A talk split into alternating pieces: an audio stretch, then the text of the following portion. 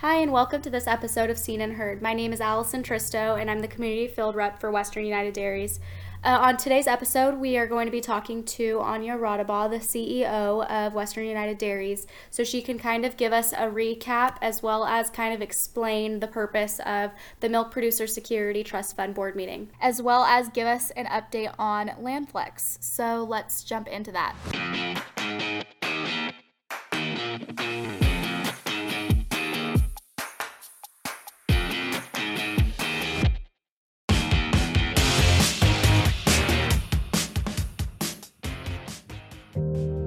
Tired of hearing that the main way to save water is fallowing? Are you tired of seeing articles about how alfalfa and corn waste water? At Common Good Water, we combine the best in class subsurface drip system and precision crop management services, including pest control. Our verification program qualifies for public funding, and we want to help you continue farming in California.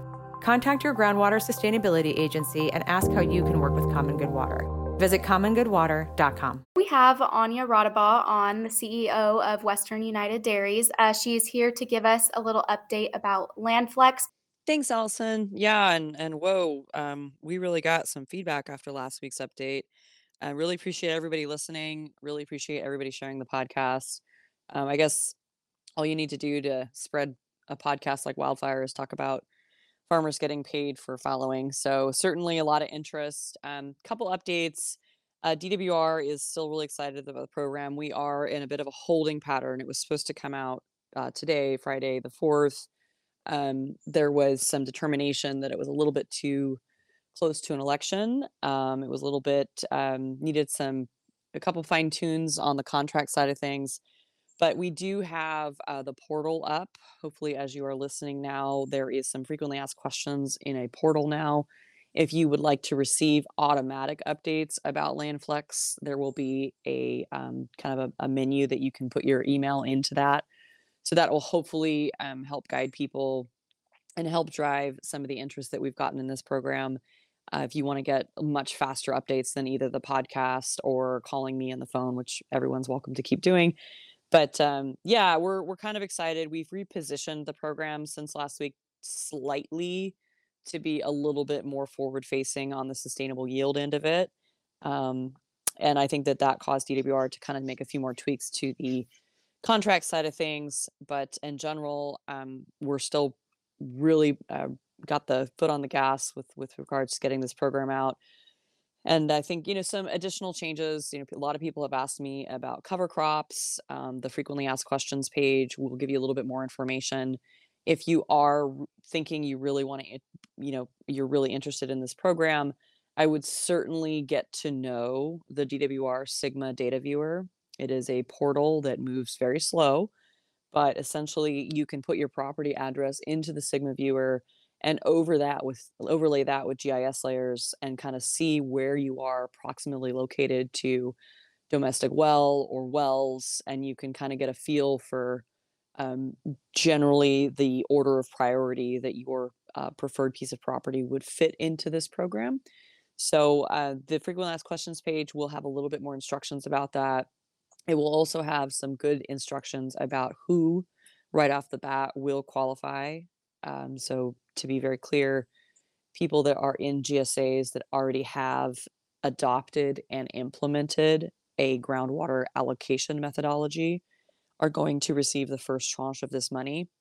Um, and there's some really good policy reasons behind that. But yeah, check check out the um, Foundation, Western United Dairies Foundation page. That is where we're going to house the Landflex pro- program. And if you have additional questions after that, you're always welcome to give me a call or reach out to your field rep, Allison. But um, thanks everyone for listening. Keep listening and keep engaging on the Landflex portal because um, it it could be any day. I'm just I'm I'm a little bit uh, delayed on when we thought we would start this. All righty, thank you, Anja.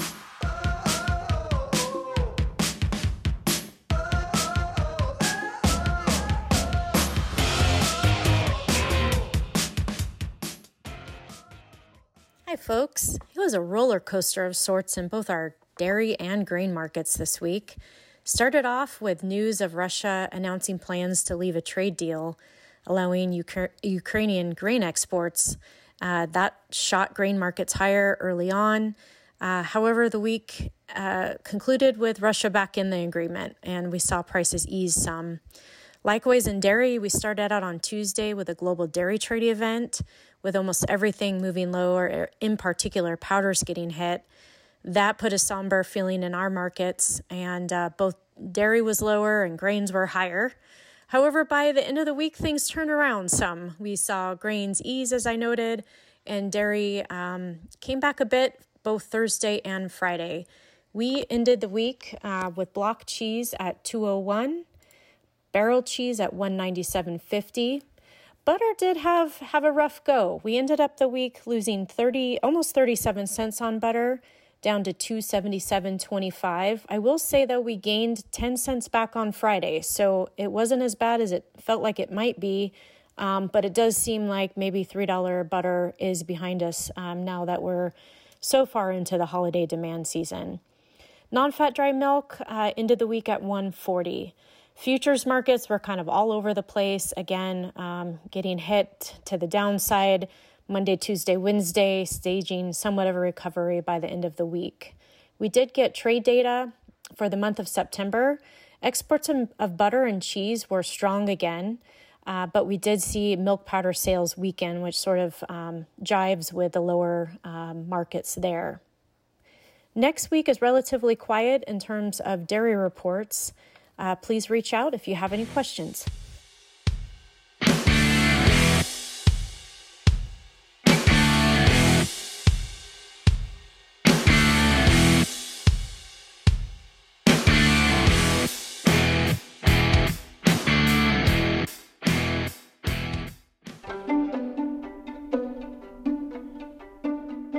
Pacific Gas and Electric is here to remind you that signs keep you safe. Sections of our natural gas transmission pipeline travel underground and beneath agricultural land.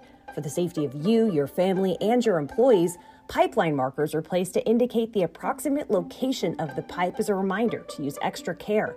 Removing a pipeline marker creates a serious safety hazard. To have additional markers placed or report damaged or missing markers, please call your PG&E account manager or our agricultural customer service center at 877-311-3276. To learn more, visit www.pge.com/agsafety. Remember, signs keep you safe.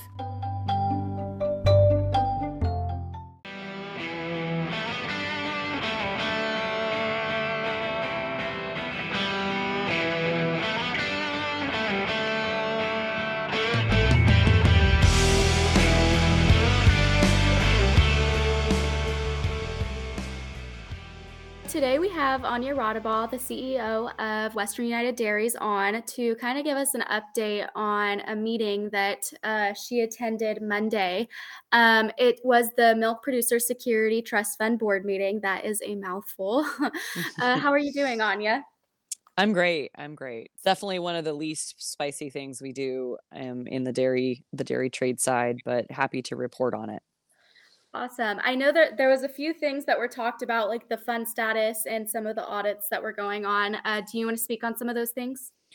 My pleasure. I do think that for um, our audience's purposes, it might be helpful to remind people what the Milk Producers Security Trust Fund is and what it mm-hmm. does, and that it is a bygone of the milk pooling days that has been carried forward in this world of federal milk marketing orders so, just to remind um, everyone listening, the Milk Producer Security Trust Fund, I'm trying to think of a short way to say that, uh, essentially was established to protect farmers and their co ops from creameries essentially defaulting on payments. Mm-hmm. And the idea was, um, again, back in the pre pooling days, and then once we went into pooling in the 60s, um, the producers really wanted protection from either a bankruptcy or a payment default, or there's a number of different reasons why um, sometimes accounting for the milk that is processed gets a little goofy.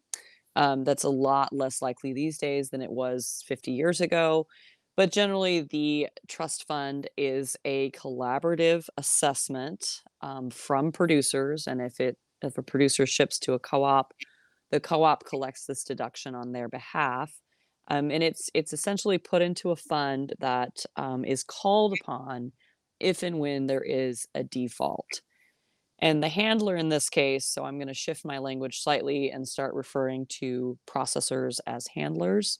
Mm-hmm. Um, in some situations, the handlers may have a contract with a co op to process the product, either into cheese or something, powder, most likely. Um, and sometimes the handler doesn't make good on the promise of payment.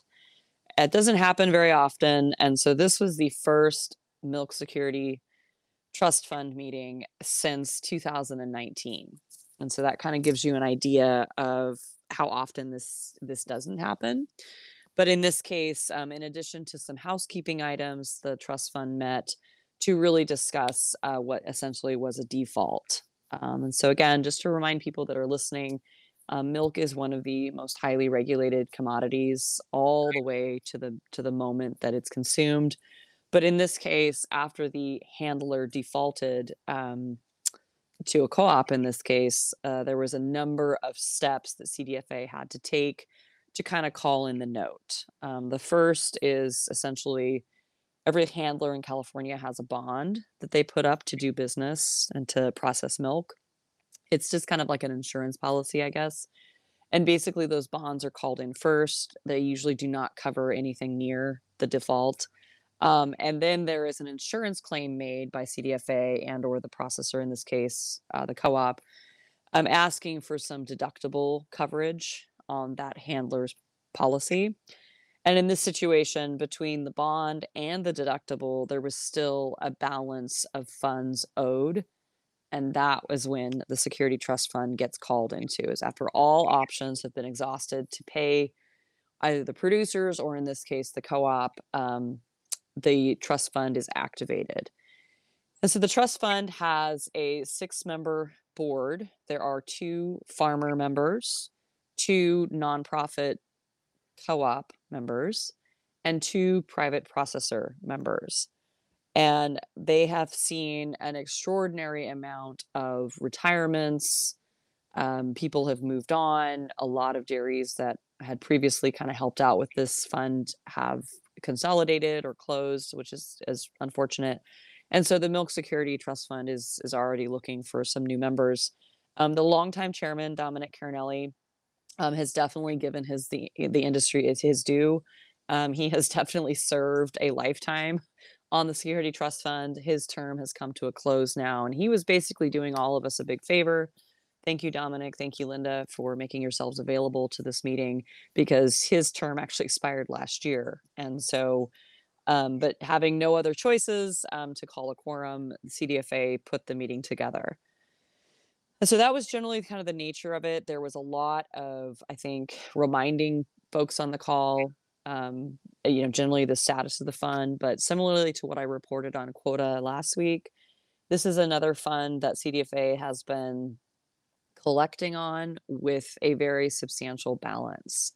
Um, it's nothing quite as as high as quota, but um, they are reporting a balance in the account of almost fifty five million dollars, and um, it was widely determined that that was probably in excess of what's needed. Um, and so the next year, CDFA will be conducting an audit of the fund. Um, they will be looking and reviewing at the assessment the assessment is very, very small. Um, this is why most people aren't uh, generally aware of the Security Trust Fund. Um, I'm just scrolling through. I believe it's um, one one hundredth of a penny per hundredweight. So this is why oftentimes it's not um, overly obvious in either producer's paycheck or certainly on the co-op side. I'm sure they don't individually list this out on the farmer's check. So um, yeah, I think that there are um, some really good conversations. And one of the things that I've told my staff about this trust fund is it is particularly important for our farmers that are in the private processing sector. Um, there have been a lot of changes, especially up on the North Coast, that if I was a farmer, um, I would like to have this insurance policy, frankly. The catch is, and this is a really big catch, um, if you are a farmer that ships to a private processor, you must have record of your annual contract on file with CDFA in order to collect money from the Milk Security Producers Trust Fund. If you do not file your contract with CDFA on an annual basis, even if your contract doesn't change with the processor or the handler, you should still be filing your annual contract like the first of the year every year with CDFA for this purpose. Because if CDFA, the rules are very clear, if they don't have an annual look at your contract with the processor, they cannot basically go to the security trust fund and say that this was a valid contract that needs to be paid.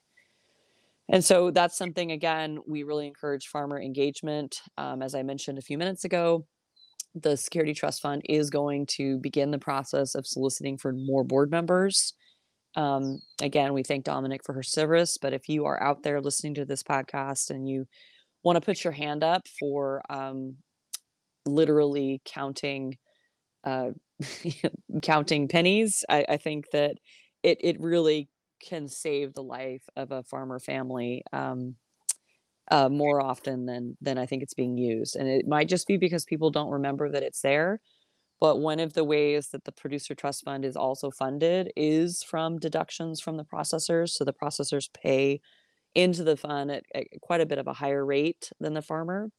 Um, and it's there, and it was decided that going into the federal order, we would keep this fund available because you just never know. And in this instance, um, a co-op uh, needed to capture almost a quarter of a million dollars. So um, that's not what was actually paid out of the trust fund, but that was what was defaulted on. So yeah, I think that um, you know it's it's a tough board to to get really excited about, um, even tougher than PRB and all our other boards. But um, I do think that people that have served on this board feel very strongly that it's a worthwhile effort.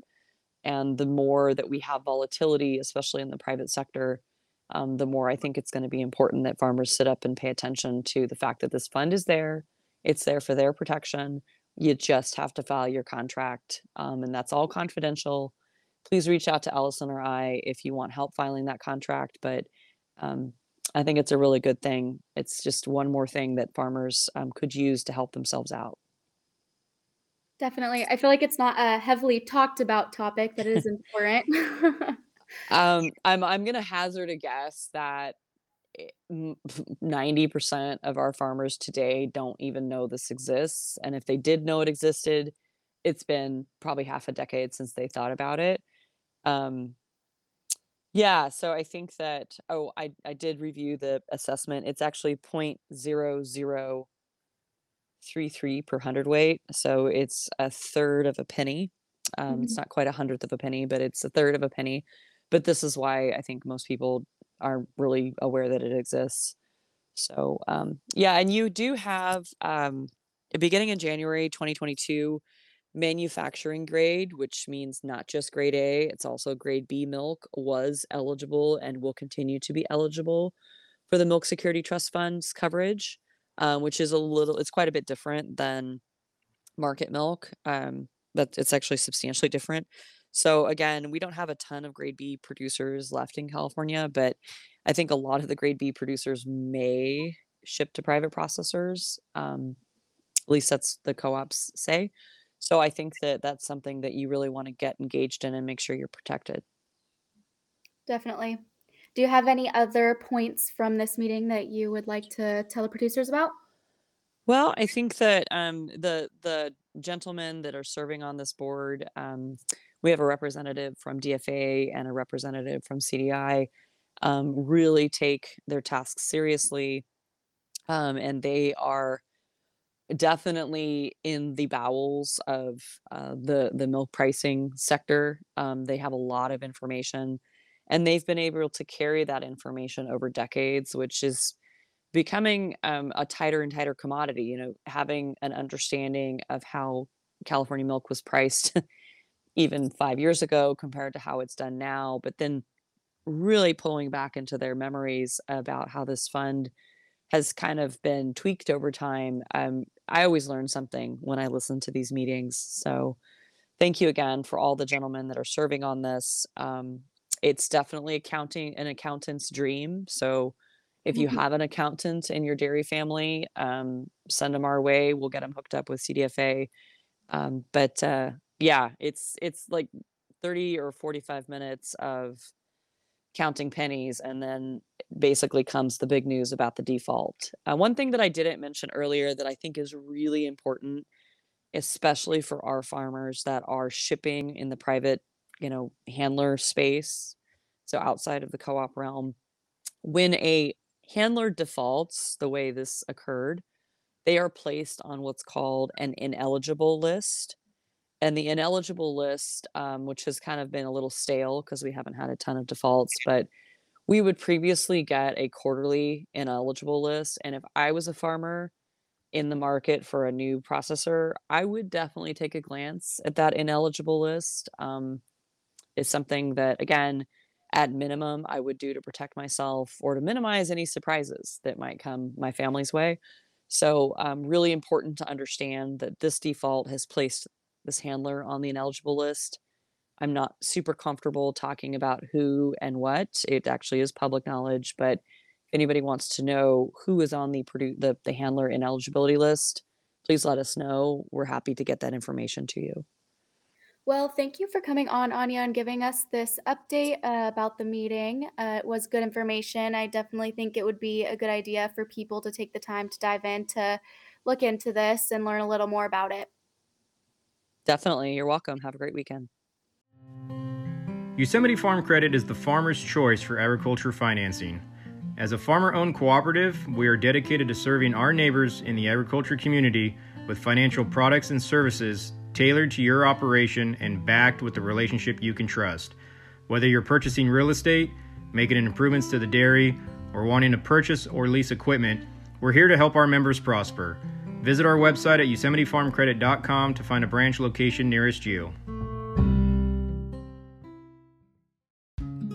Did you know that you can turn your dairy manure into cash? Bennett Environmental is offering above ground dairy digesters at no cost to you. These systems can also remove nitrates from your lagoons to help you comply with water board regulations. Our proven above ground technology will generate income for your dairy into the foreseeable future. Because we truck the renewable natural gas off site, your dairy can profit regardless of your location. Bennett Environmental, turning your wastewater liabilities into sustainable assets. Learn more at bennett-environmental.com. We hope you liked this episode of Seen and Heard, and thanks again, Anja, for taking the time to come on the podcast. If you gained value from this podcast, please be sure to tell your colleagues. We are always trying to reach more of our industry partners. And follow more of Western United Dairies content on all social media platforms at the username at WU Dairies. Have a good weekend. Thank you to the Western United Dairies generous business sponsors, the Morning Star Company, Holt of California, Farm Credit Alliance, PG&E, Arata, Swingle, Van Egmond and Goodwin Law Offices, Yosemite Farm Credit, F&R Ag Services, Maas Energy Works, California Dairy Magazine, Bennett Environmental, and Common Good Water. We appreciate our sponsors and thank them for their continued support. While Western United Dairies respects the varied views of our guests, Please note that the opinions expressed in the Seen and Heard podcast may not necessarily reflect the positions of the Western United Dairies Board of Directors or our sponsors. If you would like more information on how to sponsor Western United Dairies or this podcast, please send us an email at info at wudairies.com.